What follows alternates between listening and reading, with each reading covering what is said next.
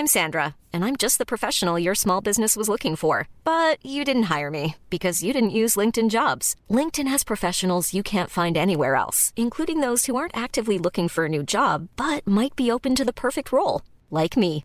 In a given month, over 70% of LinkedIn users don't visit other leading job sites. So if you're not looking on LinkedIn, you'll miss out on great candidates, like Sandra. Start hiring professionals like a professional. Post your free job on linkedin.com/people today.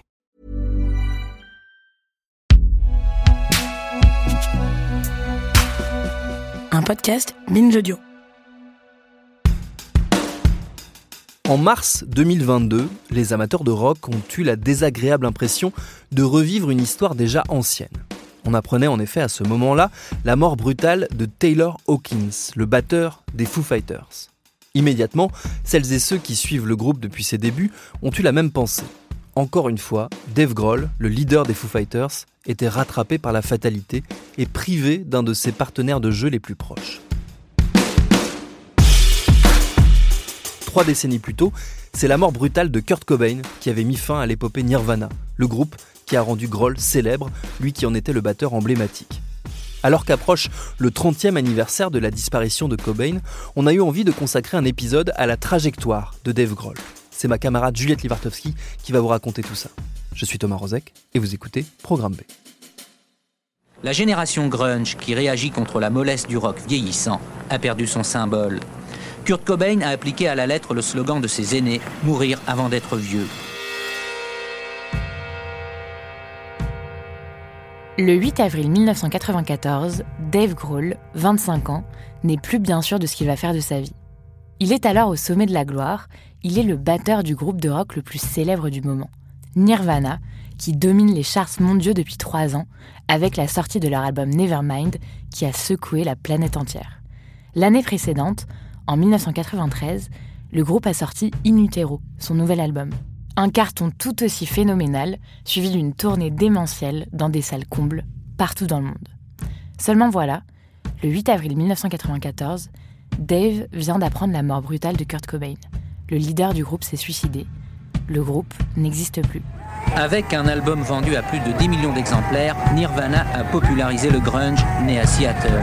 Seattle, un creuset du rock moderne, dont Kurt Cobain est la nouvelle figure de légende.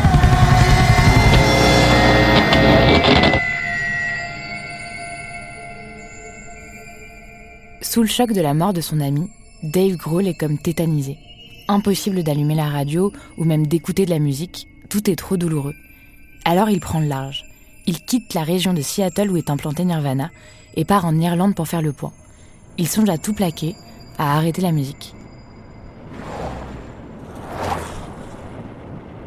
Il raconte, des années plus tard, que c'est en conduisant dans la campagne irlandaise qu'il a pris sa décision. Alors qu'il aperçoit au loin un autostoppeur, il ralentit pour le prendre avec lui, jusqu'à ce qu'il se rende compte que le garçon porte un t-shirt à l'effigie de Kurt Cobain. Au journaliste de la BBC à qui il confie ses souvenirs en 2022, il explique « Pour moi, ça voulait dire que c'était impossible d'échapper à cette histoire, et qu'il fallait que je m'accroche et que je trouve une manière de continuer. » Alors, il fait ses bagages, grimpe dans un avion, direction les États-Unis, et file directement en studio.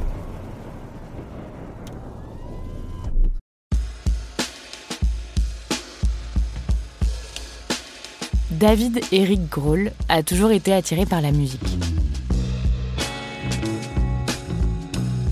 Il est né dans l'Ohio en 1969 et il a grandi dans l'État de Virginie. Sa mère est institutrice, son père est journaliste politique et a travaillé pour le Sénat américain. Il divorce quand il a 7 ans. À 12 ans, David commence à jouer de la guitare. Les cours de musique l'ennuient très vite, il préfère apprendre tout seul, en autodidacte.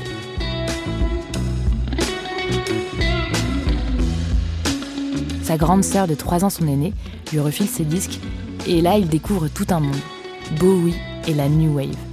Mais c'est à l'été 82, alors qu'il a 13 ans, que sa vie bascule. Il est en vacances chez ses cousins, dans la banlieue de Chicago, et ces derniers l'embarquent pour un concert. Pas n'importe lequel, puisqu'ils l'emmènent voir Naked Raygun. C'est la première fois que Dave voit un groupe punk sur scène. C'est un choc.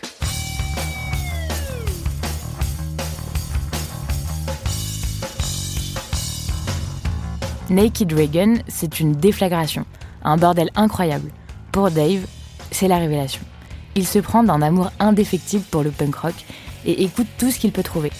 À l'époque, la scène américaine est en pleine expansion. Le punk britannique de la fin des 70s a fait des petits, et dans l'Amérique reaganienne des années 80, ça donne des groupes au son âpre et violent.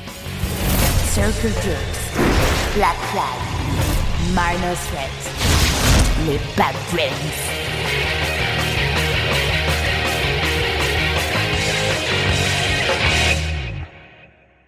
De retour chez lui, il copie ses idoles et monte tout un tas de groupes. Il est guitariste pour l'instant, mais dans le punk, on est avant tout guidé par la débrouille. Alors quand l'un de ses groupes se retrouve sans batteur, Dave décide d'essayer. Il apprend tout seul, une nouvelle fois. L'instrument l'avait toujours attiré, mais il n'avait jamais osé s'y frotter. C'est un coup de cœur. Un coup de cœur réciproque puisque la batterie lui va à merveille. Et il devient rapidement le batteur le plus demandé de sa petite ville de Springfield.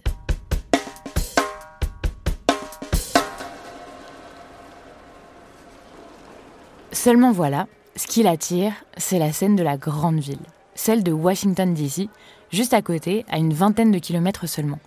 Une ville où le punk est bien implanté, avec une scène très active, des labels, des groupes, des fanzines, tout ce que Springfield ne propose pas aux jeunes fans avides de tout connaître. Son QG s'appelle le 930, un groupe légendaire où se produit la crème de la scène. Dave y va dès qu'il le peut, et surtout, il y va dès que son groupe fétiche est programmé, un groupe qui s'appelle Scream. Scream, c'est un des piliers de la scène punk de Washington. Un groupe punk formé par deux frangins et leurs amis d'enfance qui écument les salles depuis le tout début des années 80. En 1986, après 3 albums et des centaines de concerts, catastrophe. Leur batteur claque la porte et le groupe se retrouve le bec dans l'eau. Ils font alors ce que fait n'importe quel groupe de punk de l'époque. Ils déposent une petite annonce dans un magasin de disques fréquenté par les musiciens de Washington. Tombant dessus par hasard, Dave se dit que l'opportunité est trop belle et propose donc ses services. Il n'a que 17 ans, il est encore au lycée, les membres de Scream sont tous plus vieux que lui, il décide donc de tout bonnement mentir sur son âge pour décrocher une audition. Juste le fait de passer quelques instants à jouer avec ses idoles, ça les suffit amplement. Sauf qu'il se retrouve engagé. Alors il plaque tout, le lycée, son groupe de copains, sa famille, et part sur la route, avec Scream.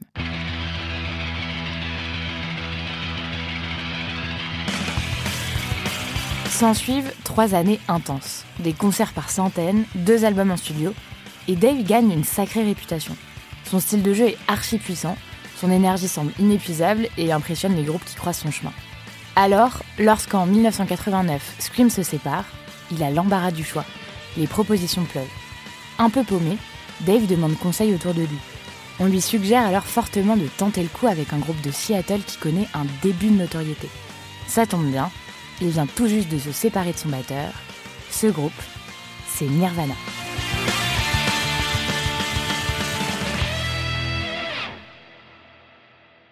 La rencontre se fait en 1990. Dave est un peu impressionné, le premier album de ces types sonne drôlement bien. Il s'attend à tomber sur des gros durs, des bûcherons des régions froides du Grand Ouest, mais c'est avec un peu de surprise qu'il fait la rencontre de Kurt Cobain et Chris Novoselic, le leader guitariste et le bassiste de Nirvana. Il se dit en les voyant « c'est ça Nirvana ?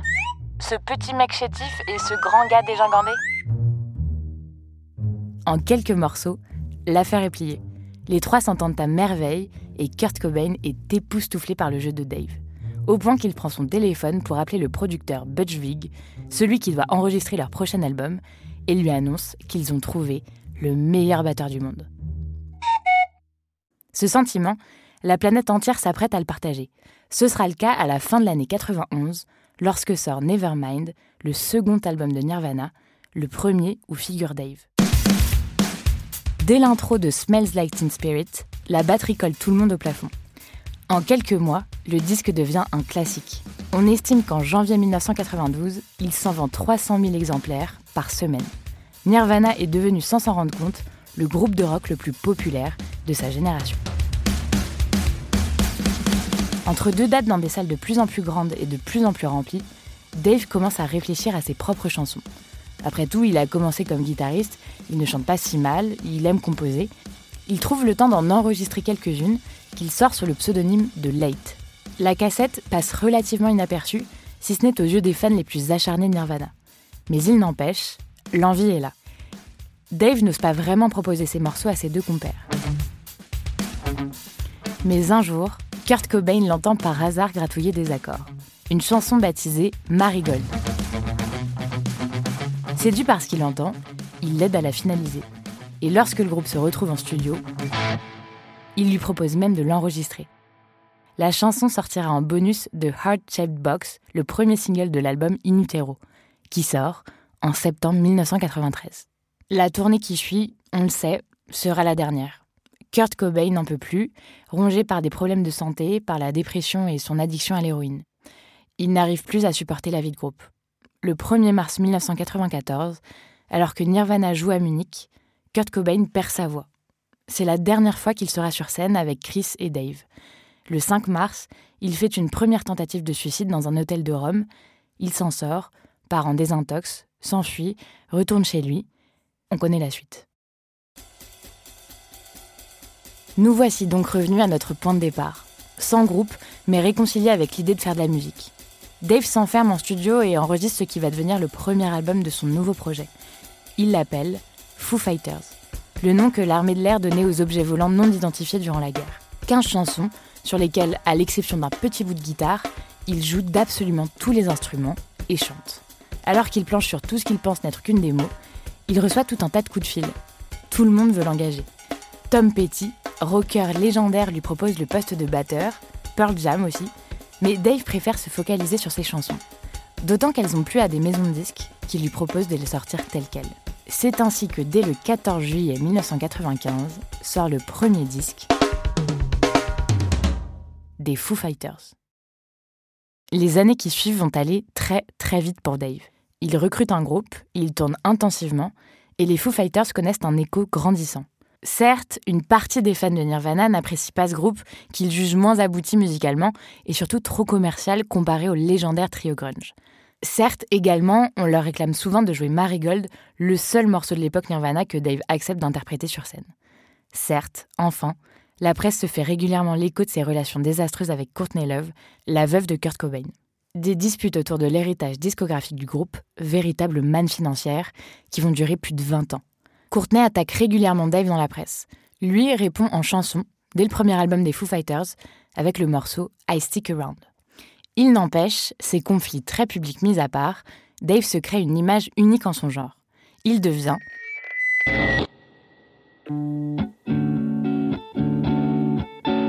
The Nicest Man in Rock'n'Roll, l'homme le plus sympa du rock'n'roll. Souriant, affable, drôle, terriblement talentueux et passionné. Les superlatifs se cumulent à chaque fois qu'il croise un journaliste ou un camarade musicien. D'ailleurs, il n'est avare ni en interview, ni en collaboration. On va ainsi le croiser dans des dizaines de projets, souvent aux côtés de légendes de la musique. Paul McCartney, Brian May, le guitariste de Queen, John Paul Jones, le bassiste de Led Zeppelin, Mick Jagger, David Bowie, Lemmy de Motörhead, bref, la liste est infinie. On le retrouve aussi aux côtés de projets portés par des gens de sa génération, comme les Queens of the Stone Age, dont il devient le batteur le temps d'un album au début des années 2000. En parallèle à cette hyperactivité musicale qu'il serait quasiment impossible de résumer rapidement, il mène les Foo Fighters de plus en plus loin.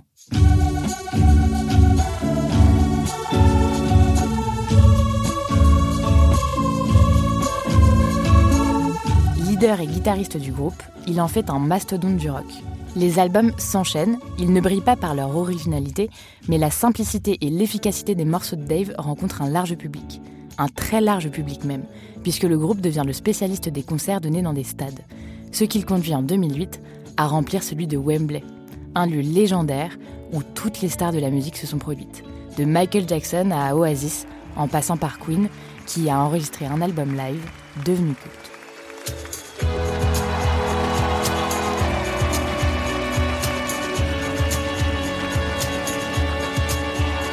Au moment de monter sur scène, l'air totalement halluciné, Dave demandera au public « Mais comment est-ce que ce putain de groupe est devenu aussi énorme ?»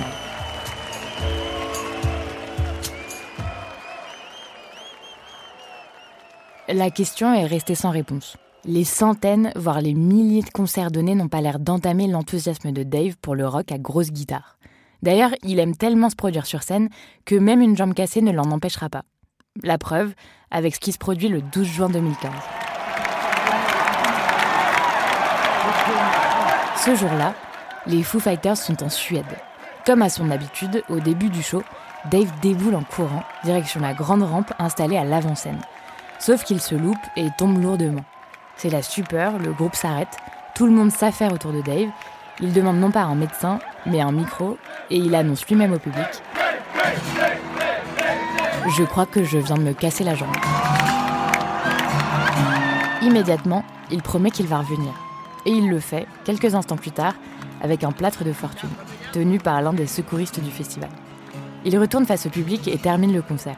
À la fin, il récupère une paire de béquilles et, accompagné d'un de ses guitaristes, il clopine jusqu'au cœur du public pour interpréter un de ses tubes, My Hero, assorti d'un petit speech tout à fait charmant. I'll tell you what. Je vais vous dire un truc, voilà ce que je pense. Ça a l'air d'être une galère, mais vous savez quoi ? Je pense que c'est peut-être le meilleur concert de toute la putain de tournée. Je vais vous dire, demain matin par contre, ça va être la pire journée de toute ma vie. Les médecins, ils arrêtaient pas de me demander « Vous avez besoin de quelque chose ?» J'ai répondu « Du whisky, tout de suite. » Mais vous savez quoi ? Ils sont super cool.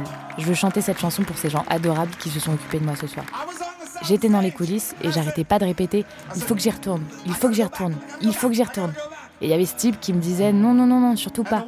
Il faut que tu gardes ton pied immobile, tu peux pas bouger. » J'ai dit « Ok, j'y retourne et toi mon gars, tu viens avec moi. » Ce cinglé, il l'a fait. Et quand on est ressorti de scène pour mettre un plâtre, je l'ai regardé et je lui ai dit « C'était marrant, non ?» Et il m'a dit l'air très sérieux « Oui, c'était rigolo. Donc là, tout de suite, je vais chanter cette chanson pour lui. »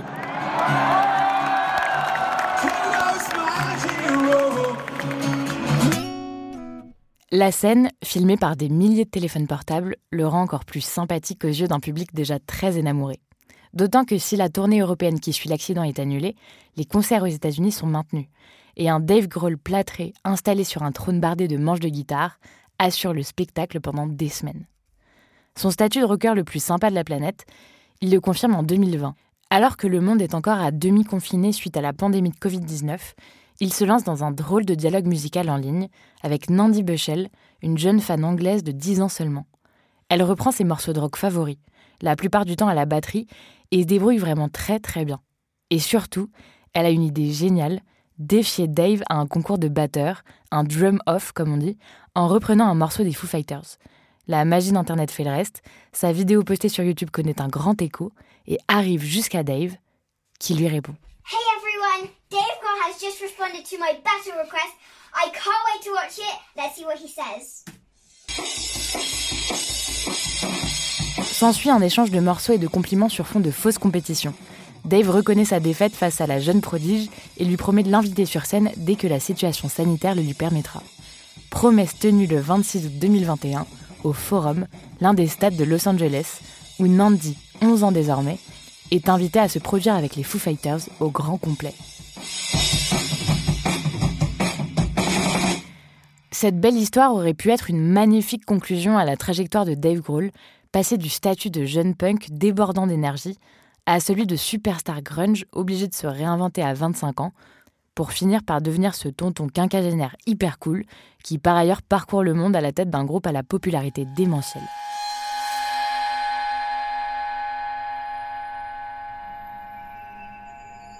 Sauf que, comme on le disait au tout début de cet épisode, le destin décide d'appuyer sur Replay au mois de mars 2022. Alors qu'ils sont en tournée à Bogota, en Colombie, les Foo Fighters sont frappés par la mort de leur batteur, Taylor Hawkins, le petit frère de cœur de Dave Grohl qu'il avait pris sous son aile lorsqu'il avait rejoint le groupe en 1997. Il l'avait notamment aidé à combattre ses addictions, un sujet qu'il ne connaissait que trop bien. Hawkins avait 50 ans. Sa mort aurait pu signer la fin des Foo Fighters, mais à la place, Dave a réagi comme il l'avait fait presque 30 ans plus tôt, après le suicide de Kurt Cobain. Après quelques mois de pause, retour sur scène. Now. Le groupe réunit tout un tas de musiciens amis pour des shows de plusieurs heures à la mémoire de Hawkins, dont le propre fils vient, le temps d'un morceau, assurer la batterie.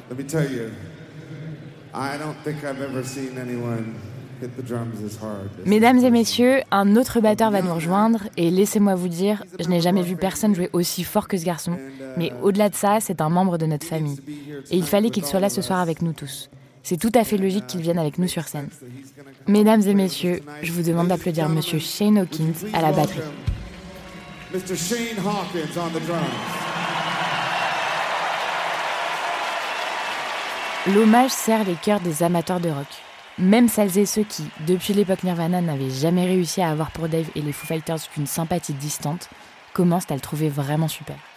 En 2023, le groupe sort un nouvel album. Un disque surprenant, contrairement au précédent où l'efficacité était souvent préférée à la complexité. Un disque entièrement dédié à Taylor Hawkins et à la mère de Dave Grohl, décédée elle aussi en 2022.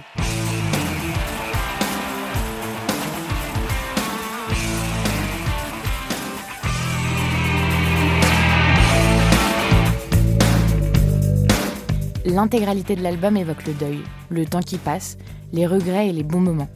Par instant, on jurerait que, quand il s'adresse à ceux qui ont compté pour lui et qui ne sont plus là, Dave a une pensée aussi pour un certain Kurt Cobain. Un garçon avec lequel il n'a finalement fait qu'un petit bout de chemin il y a 30 ans déjà, mais dont le souvenir a traversé les décennies.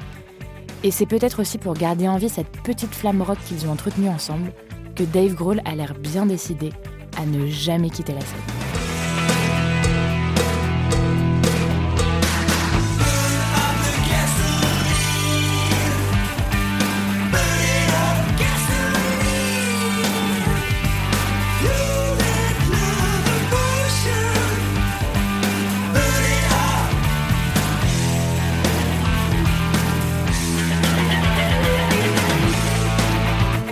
Merci à Juliette Livartowski pour cet épisode de Programme B, un podcast de Binge Audio préparé par Charlotte Bex, réalisé par Paul Berthiaud. Tous nos épisodes, les anciens comme les nouveaux, sont à retrouver sur toutes vos applis de podcast préférées. Cherchez-nous sur internet si vous voulez nous parler et à très vite pour un nouvel épisode.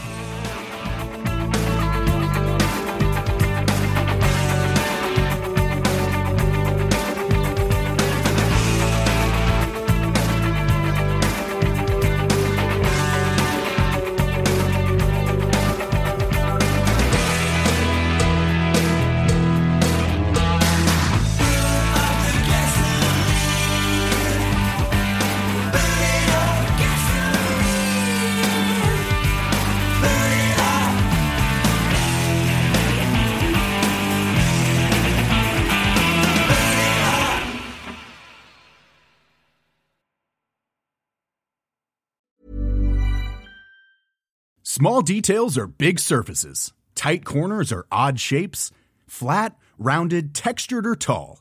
Whatever your next project, there's a spray paint pattern that's just right. Because Rust-Oleum's new Custom Spray 5-in-1 gives you control with 5 different spray patterns. So you can tackle nooks, crannies, edges, and curves without worrying about drips, runs, uneven coverage, or anything else. Custom Spray 5-in-1. Only from Rust-Oleum.